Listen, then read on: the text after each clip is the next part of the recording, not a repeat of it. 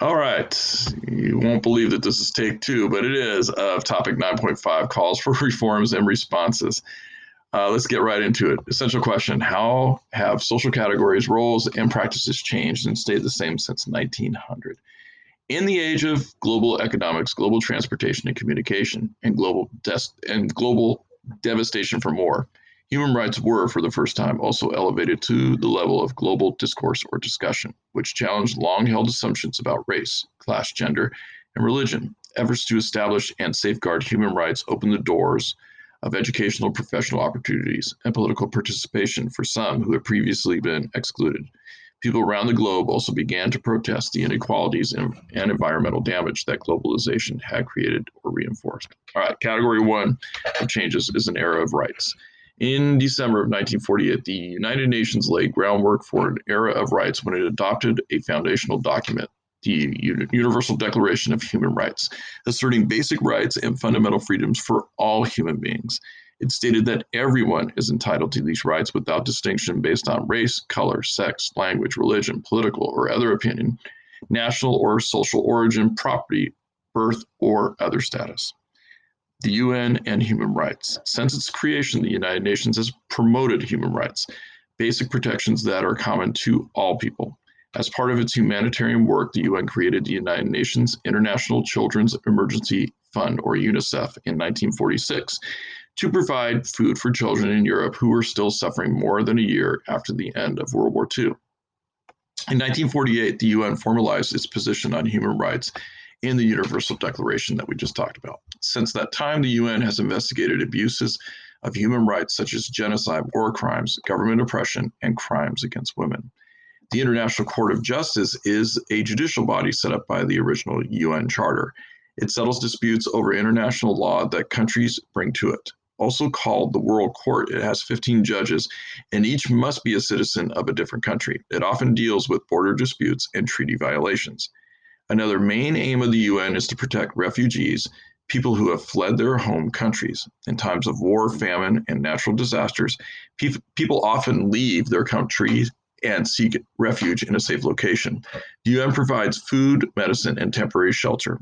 Among the earliest refugees the UN helped were Palestinians, who fled the disorder when the UN partitioned Palestine to create the state of Israel in 1948, as we talked about in the last unit. Uh, the next uh, in the era of rights is global feminism on January 21st, 2017, the day after Donald Trump's inauguration as president, the Women's March on Washington drew about 500,000 demonstrators standing up for women's rights and other concerns. However, the march drew even more power from the millions more demonstrators who took part in locations on every continent around the globe, and even here in Sacramento. I was there. As many as 5 million people stood together that day, representing a global solidarity for women's rights. That march was the most dramatic sign of global feminism, but other landmark events since 1900 had done their part to solidify the movement. I give you a chart of five events there. Just make sure you kind of understand the change and events over time. Uh, in the area of rights, let's talk about cultural and religious movements. Discourse or discussion on rights also became part of cultural and religious movements. For example, the Negritude movement which took root primarily in French West Africa, emphasized pride in blackness, the rejection of French colonial authority, and the right to self determination, the ability to choose your own government. Leopold Sedar Senghor of Senegal wrote poems about the beauty and uniqueness of African culture and is now regarded as one of the 20th century's most distinguished French writers. He later became the first president of independent Senegal.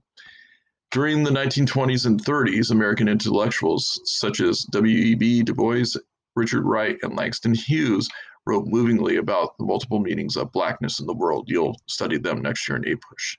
What many now refer to as Black Pride of the 1960s or Black Lives Matter today, um, they had their roots in this negritude movement. All right, let's talk about inherent rights or rights you're born with that nobody can take away and they, how they became a focus of a religious ideology as well. Liberation theology, which combined socialism with Catholicism, spread throughout Latin America in the 1950s and 60s. It interpreted the teachings of Jesus to including to include freeing people from the abuses of economic, political, and social conditions. Part of this liberation included redistributing some wealth from the rich to the poor. In, in many countries, military dictators persecuted and killed religious workers who embraced this liberation theology. However, advocates of liberation theology had a few notable successes. In Nicaragua, for example, they helped a rebel movement topple a dictator and institute a socialist government. Let's talk about steps towards gender equality as our next category. During the 20th century, men and women made great strides towards securing some of their rights and participating more fully in professional and political life. In the first part of the century, the percentage of women who could read and who attended college increased. And in, t- in, in country after country, women won the right to vote. However, not all the women in a country won the right to vote at the same time. In the US, for example, white women won the right to vote in national elections in 1920. Native Americans and African American women did not have full voting rights throughout the country until the Voting Rights Act of 1965.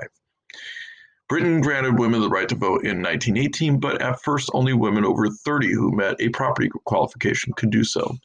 British women did not achieve the same right, uh, right to vote as men until 1928. In Australia, white women gained some voting rights in 1894, but Aboriginal men and women did not gain the right, of, right to vote until 1962. Whether women are able to exercise their vote is another issue. For example, in Pakistan, women gained the right to vote in 1947, yet in 2013, women still cast only 10% of the votes there. All right, let's now talk about steps towards racial equality. In the US, African Americans won major victories against discrimination and segregation through the 1965 Civil Rights Act, which outlawed discrimination based on race, color, religion, sex, or national origin, and also the 1965 Voting Rights Act, Act which banned discrimination of voting. The federal government stepped in to protect the rights of all citizens. African Americans also sought equality of education through desegregation of schools. All right, South Africa's colonial legacy. Um, there's a note that says we talked about apartheid in class, so make sure you review that. Um, I've eliminated it from the reading here because you can just review that. What uh, the next part of this, though, is uniting South Africa after apartheid. After Nelson Mandela's election in 1994, the Government of National Unity set up the Truth and Reconciliation Commission, or the TRC. Unlike the Nuremberg trials after World War II that sought retribution for crimes, or payback for crimes or revenge for crimes against humanity committed by the Nazis during World War II, the TRC sought to restore and establish an atmosphere of trust in the new multiracial South Africa. The TRC organized a series of 19 public hearings designed to expose the truth of human rights violations that had occurred during apartheid while at the same time granting amnesty to members of the apartheid regime who agreed to testify. Amnesty means they won't be charged with a crime.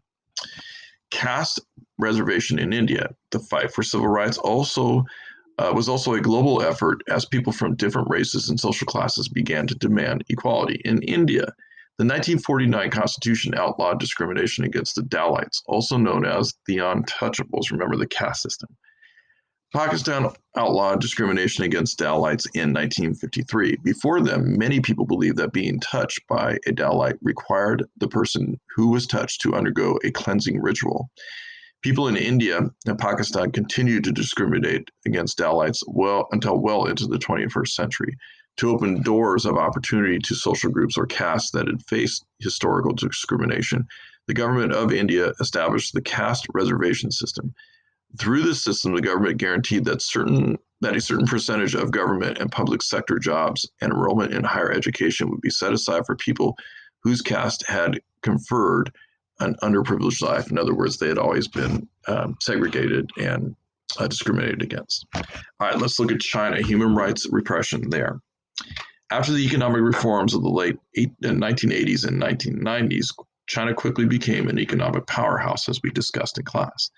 The economic liberalization, however, was not matched by democratic reforms. The Chinese Communist Party, the CCP, ruled the People's Republic of China with an iron fist. It censored the news industry and control what students were taught in primary and secondary schools. That's the reason why they don't learn about Zheng He.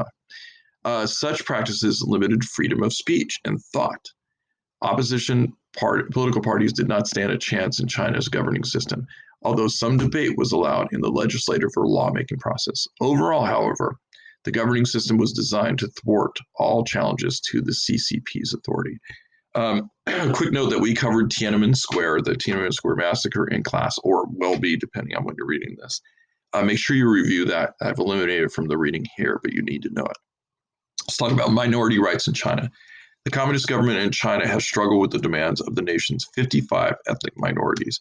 Some prominent examples were calls by Tibetans for more freedom or independence, and the complaints of the Uyghur people concerning religious and political discrimination in the northwest province of Xinjiang. In 2011, some of the Mongolian people in China protested against the high number of Han Chinese who had moved into Inner Mongolia, which is an autonomous or independent region of northern China, and it disrupted their pastoral way of life, meaning they uh, live in the pastures and move their horse, uh, horses and cows there. The Han are the largest ethnic group in China and worldwide. The Mongolians protested the environmental damage that came with settled agriculture, strip mining of coal, building of highways, damming of rivers, and the overgrazing of land. All right, last thing we'll talk about is steps towards environmental repair. People realize that part of securing their rights in a globalized world is to claim their environmental rights to clean water and air and a sustainable planet with biodiversity. A number of organizations try to identify and achieve goals toward guaranteeing those rights. One of those was Earth Day, which started in 1970 as citizens in the United States designated April 22nd each year as Earth Day a day for people to focus on environmental awareness. Organizers hope to highlight recycling, developing alternative energy, eating locally grown and organic foods, and passing anti pollution legislation. Today, about 174 countries observe and participate in Earth Day activities with the Earth Day Network, an environmental advocacy group. Second group that fought for environmental repair was Greenpeace.